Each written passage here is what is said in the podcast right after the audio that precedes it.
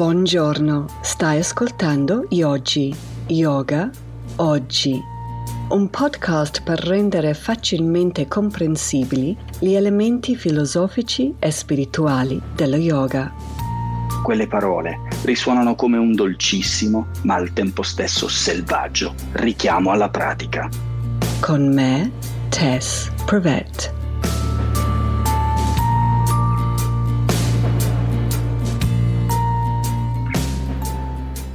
Rimanendo nel mio viaggio in India, c'era qualcosa che succedeva in Vrindavan, città eh, incredibilmente sacra, mm, molto speciale, dove dicono che Krishna è stato cresciuto, eh, dove è passato il momento della sua vita più gioiosa, se vogliamo. Comunque, um, ogni mattina andavo in mensa per prendere la colazione e ho notato una cosa particolare, cioè ci servivano sempre dello yogurt, un yogurt naturale, ma eh, questo yogurt non si trovava da nessuna parte, non si comprava da nessuna parte. C'era, da quello che mi ricordo, eh, un alimentari nella zona dove stavo, piccolo, dentro la quale c'era un frigorifero piccolissimo e dentro quello si trovava il panier, che è questo formaggio buonissimo. Ma lo yogurt non c'era mai. Allora gli ho detto, ma uh, come mai non si trova lo yogurt da nessuna parte? E me l'hanno spiegato. Quello che succede è che loro prendono due cucchiaiate di yogurt di, di quella mattina e lo aggiungono al latte. Questo poi viene riscaldato ad una certa temperatura per un tot di tempo e voilà, dopo un po' diventa lo yogurt per la mattina dopo. E mi è piaciuto tantissimo questa cosa perché vuole dire che quello che stavo mangiando era frutto di quello che è stato generato anche due, tre mille anni fa. E questo mi ha fatto pensare un po' a noi, no? A un livello, se vogliamo, karmico, cioè quello che produciamo, dimostriamo oggi, verrà servito domani. È per questo che è così importante questa questione di ahimsa, la non violenza. Mm.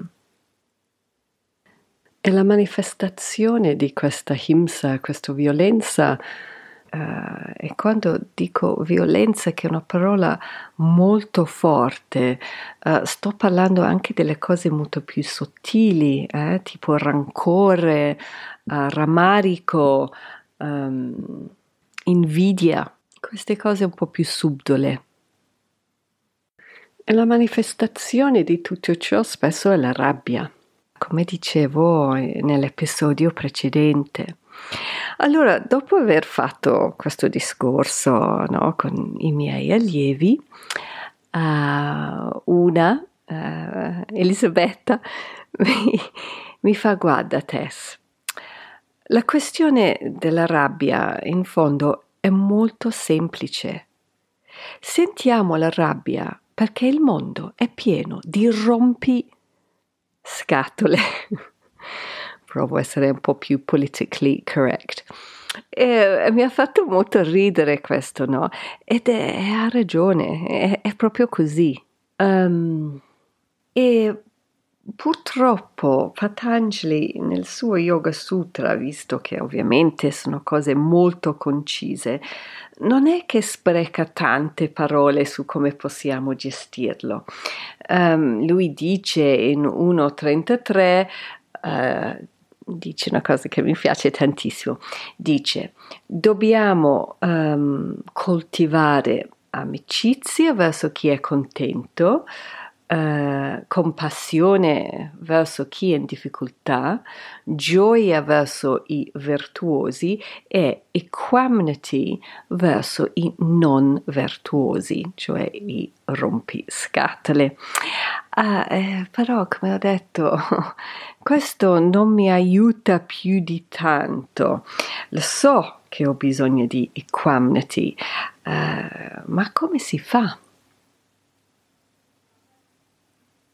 Allora, eh, a me è piaciuto molto quello che è venuto fuori un altro filosofo, però questa volta francese, si chiama, perdonatemi la pronuncia, Chartier, che è un filosofo della seconda metà del XX secolo, che ci offre questo thought experiment, questo esperimento del pensiero al quale possiamo fare ricorso quando ci troviamo persi in questo dedalo di, di emozioni distruttivi. Suggeriva che invece di affermare che chi abbiamo davanti è un stupido, un rompiscatole, di invece cercare la fonte della sua agonia di cercare lo spillo. Se qualcuno si comporta in un modo così poco sano, è come se c'è questo spillo nascosto della nostra visione che provoca uh, la sofferenza e poi un comportamento questionable. E trovo interessante questo perché guardando il mio comportamento vedo che è proprio così. Cioè, quando io non dormo abbastanza, mm, quando sono affamata, vedo ad esempio che tratto male chi mi sta intorno, soprattutto i miei familiari. Non perché sono una persona cattiva, non, non credo. Uh, ma perché sto male in quel momento. Infatti un modo in cui provo a praticare ahimsa è di controllare che dormo abbastanza e che mangio abbastanza. Um, se no la mancanza di uno o entrambi possono trasformarsi in questi spilli di cui parla il nostro buon Chatilier spilli che causano sofferenze a me e poi è quasi matematico anche agli altri. Invece di concentrarmi sulla stronzaggine dei terzi, questo metodo provoca in me un piccolo sentimento anche di compassione, cioè cavoli, cosa ha questa persona che non va? Mi libera, mi libera da un senso di amarezza. È molto utile per praticare ahimsa. Adesso passiamo invece a un filosofo svizzero contemporaneo che si chiama Alain Dubuton, che, che mi piace moltissimo. E, um, lui suggerisce in momenti che sentiamo la rabbia davanti ai familiari più che qualunque rompiscatole in generale. Eh? Lui suggerisce di, invece di trovare lo spillo, di cercare la forza nella debolezza. Uh, vi darò un esempio. Allora, il mio marito, come forse ho detto in un altro episodio, è nato abbastanza zen. Io non, non so com'è possibile, cioè, nonostante che abita con ben cinque femmine in casa, se includiamo anche le nostre due gatte, um, è estremamente calmo, è molto presente e um, è molto paziente. Mm dove io devo lavorare, praticare, praticare, praticare, eh, lui invece è, è, nato così, è nato zen. E, um, Questo è un lato della medaglia, perché dall'altro canto invece, se gli chiedo di riempire la lavapiatti, ci mette 40 minuti. e ehm, allora è sempre stata una cosa che mi fa impazzire questa roba qua, no? Finché ho sentito Alain Dubotton che dice aspetta un attimo, c'è anche la forza in questo, come lo vedo io, eh, difetto. Forse il suo non è proprio un difetto da essere a tutti i costi cambiato, ma è semplicemente un altro um, facciata della sua forza. È questa sua lentezza che ammetto um, a volte trovavo veramente insopportabile. Uh, adesso lo vedo in un'altra ottica. È un po' come una valle e la montagna. Non puoi avere uno senza l'altro. Non è che c'è uno giusto o uno sbagliato. Fanno parte della stessa cosa. Allontaniamoci un attimino dai nostri filosofi europei e torniamo all'India e al nostro questione in corso che è quella della rabbia, no?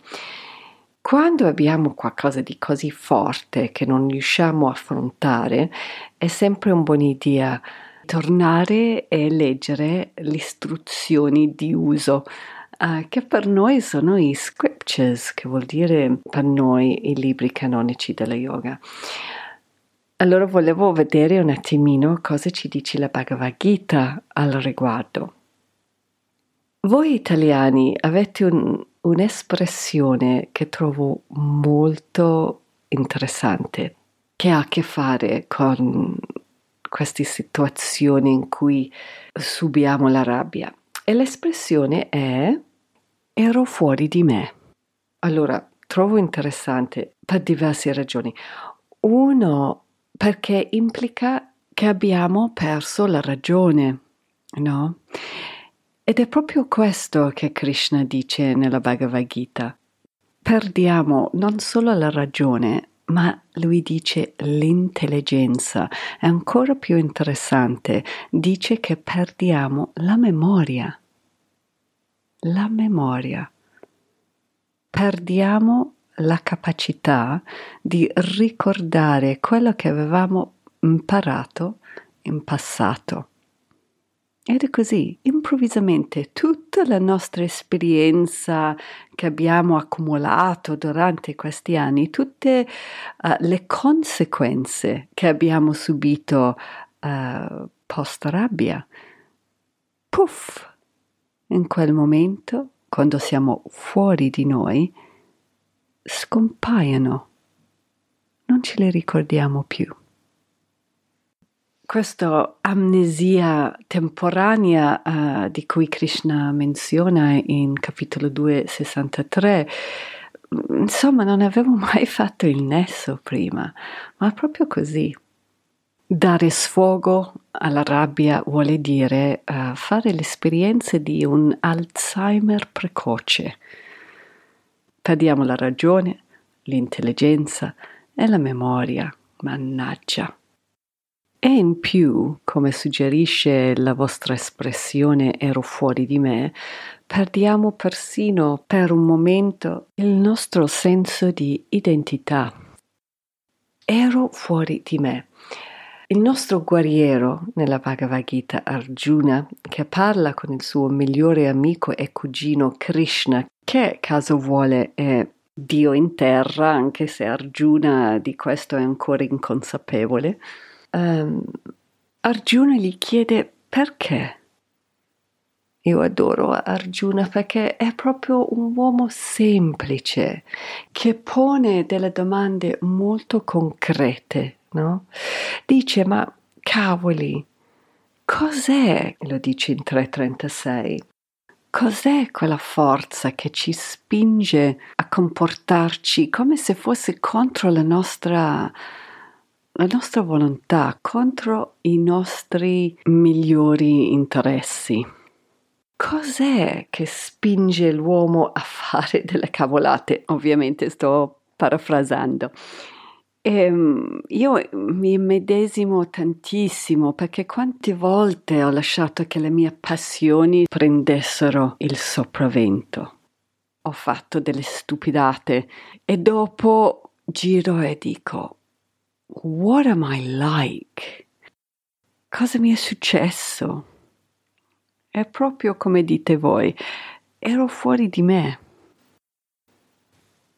Allora sono molto grata a Arjuna che tira fuori proprio questa domanda, ma cos'è che ci fa fare queste figure? E Krishna risponde in un modo per me molto surprising, mi ha veramente colpito la sua risposta. Um, utilizza due parole che vabbè possiamo, possiamo immaginare, che sono in sanscrito Kama e Kroda. Kama è il desiderio eccessivo o il piacere, diciamo, materiale. Kroda è la rabbia. Ok, uno dice niente di strano, ma fa un nesso che trovo bellissimo perché lui dice la radice della rabbia sta nel desiderio eccessivo. In altre parole, lavorando con e mitigando i nostri likes and dislikes, automaticamente avrà un effetto di lenire il nostro attaccamento alla rabbia. Questo per me è stata una bomba. Eh, non ci avevo mai pensato prima. E mi dà anche molto speranza perché è più facile lavorare oggi sui miei piccoli desideri per poi influenzare enormemente la mia eventuale rabbia che lavorare con la rabbia direttamente. Non so se è chiaro quello che, che ho appena detto, spero di sì. Stephen Cope, nel suo bellissimo libro Yoga and the Quest for the True Self, um, aggiunge a questo commento di, di Krishna, perché lui dice, guarda, desire is not the problem. Il desiderio non è il problema. Attrazione e avversione non è il problema. Il problema vero è imparare a vivere con questi. E qui secondo me Krishna sarebbe d'accordo, cioè è l'essere succube a questi desideri, che ci frega, che ci pesa, che causa questi vritti. Nella Bhagavad Gita la rabbia è uno dei, delle tre gates, the three gates of hell, molto melodramatic. Um, è considerato uno delle tre cancelli che, che portano verso l'inferno. E per dire, guarda che ci causa un sacco di guai. Però nella Vedanta Sutra nominano una pratica che si chiama titiksha, credo che si pronuncia, um, che è la pratica di impartiality, di essere imparziali, si può dire, davanti a questo gioco degli apposti. Anche Patanjali nella sua Yoga Sutra dice che dobbiamo essere equamnius davanti ai dualities of life. Titiksha, impartiality non iniziamo quando siamo fuori di noi, iniziamo un pochino prima. Quando sento quell'impulso di avere una certa cosa perché sono molto attratta da quel cibo, da quella persona, da quella situazione. E possiamo anche dirci, vabbè, potrebbe essere che posso vivere anche senza per stavolta. E così facendo, day after day, i nostri likes and dislikes diventano an optional, facultativi. How about that for a radical idea? E, ancora più radicale è, è il fatto che Krishna dice che proprio quando cominciamo ad essere meno influenzati dai nostri likes and dislikes, non solo la rabbia diminuisce, ma aumenta la nostra libertà. Oh, fantastic. Tornando alla pratica di Titiksha, è considerato, e questa è la buona notizia, uno dei sei tesori del Vedanta Sutra. Gli altri cinque, lo dico per i nostri yoga nerds out there, sono Sama, Dhamma, Uparati, Srada e Samadana should ring a couple of bells. Um, Sama è sviluppare la nostra capacità di restare calmi in tutte uh, le situazioni. Cena di Natale, anyone? Dhamma è mm, restraint of the five organs, cioè um, tenendo un po' a bada i nostri organi, loro dicono di azione. Poi abbiamo Opparati, che è il lasciare andare i nostri beni materiali, farne un po' meno. Strada, fede, e Samadana, che è la concentrazione della mente, no? E qui vediamo come c'è un nesso tra Vedanta e la filosofia yoga con, con Samadhi, ad esempio. Torniamo alla nostra pratica. Vi consiglio di ascoltare um, anche l'episodio riguardo tapas. Vi invito di cercare episodio 8 e 9 di stagione 1. Tapas e Tiksha hanno tanto in comune. E tornando ai nostri rompiscatole, ricordiamo di cercare lo spillo con i nostri familiari quando stiamo impazzendo. Ricordiamo di identificare la forza nella debolezza. E visto che fra poco è a Natale, forse avremo l'opportunità di gestire rompiscatole che sono anche membri della famiglia. Un bel misto. Allora io sono molto fortunata perché i miei familiari um, sono, soprattutto qui in Italia, sono veramente favolosi. E, um, purtroppo da quello che sento non è sempre così. Mi raccomando, la cena o il pranzo di Natale è un ottimo palestra per mettere in gioco tutte queste pratiche di cui ho menzionato nell'episodio. E non dimentichiamo l'ultimo, che è titiksha, impartiality. Non riesco a pensare ad una circostanza migliore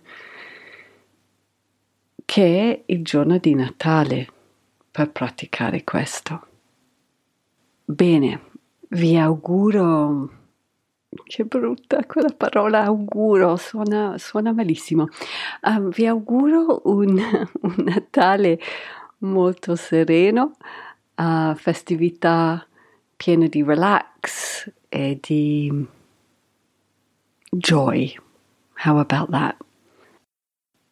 Grazie dell'ascolto. Se vi è piaciuto questo episodio e se vi piace in generale questo podcast, vi invito di subscribe e di scrivermi un review sull'Apple Podcasts, ad esempio. Questa, mm, questa aiuta tantissimo alle altre persone a trovarmi. Con questa cosa del review si può scegliere di o semplicemente mettere del numero di stelle che secondo voi corrisponde con um, il vostro soddisfazione o potete anche scrivere qualche cosa. Io sono molto grata a tutti quelli che prendono il tempo per fare questo. Vi invito anche di share, share the love, um, condividere verso il vostro social media, um, Facebook, Instagram, eccetera, il link del mio podcast o potete fare una story. Non so se si può su Instagram scrivere un link o qualche dubbio, però potete fare un story sul, sull'episodio se vi è piaciuto. Sarebbe molto apprezzato. Chi vuole fare invece una lezione di Hatha Yoga con me, potete farlo o online o in presenza finalmente scrivendomi a lotuspocus16 chiocciola gmail.com potete scrivermi lì o a yogi yoga oggi chiocciolagmail.com per commenti, domande, richieste uh, e farò il mio possibile per rispondervi. È molto bello per me ricevere il vostro feedback, anche se positive o constructive, è molto utile.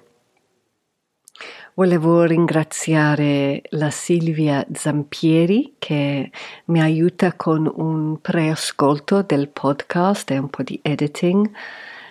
Grazie tantissimo e, e niente, per questa volta abbiamo finito e ci sentiremo probably next year, which will be 2022. Volevo ringraziare Laura Kidd, cantautrice e produttrice discografica per la musica. Questo brano si chiama Slow Puncture. Per sentire di più vai a shemakeswar.com.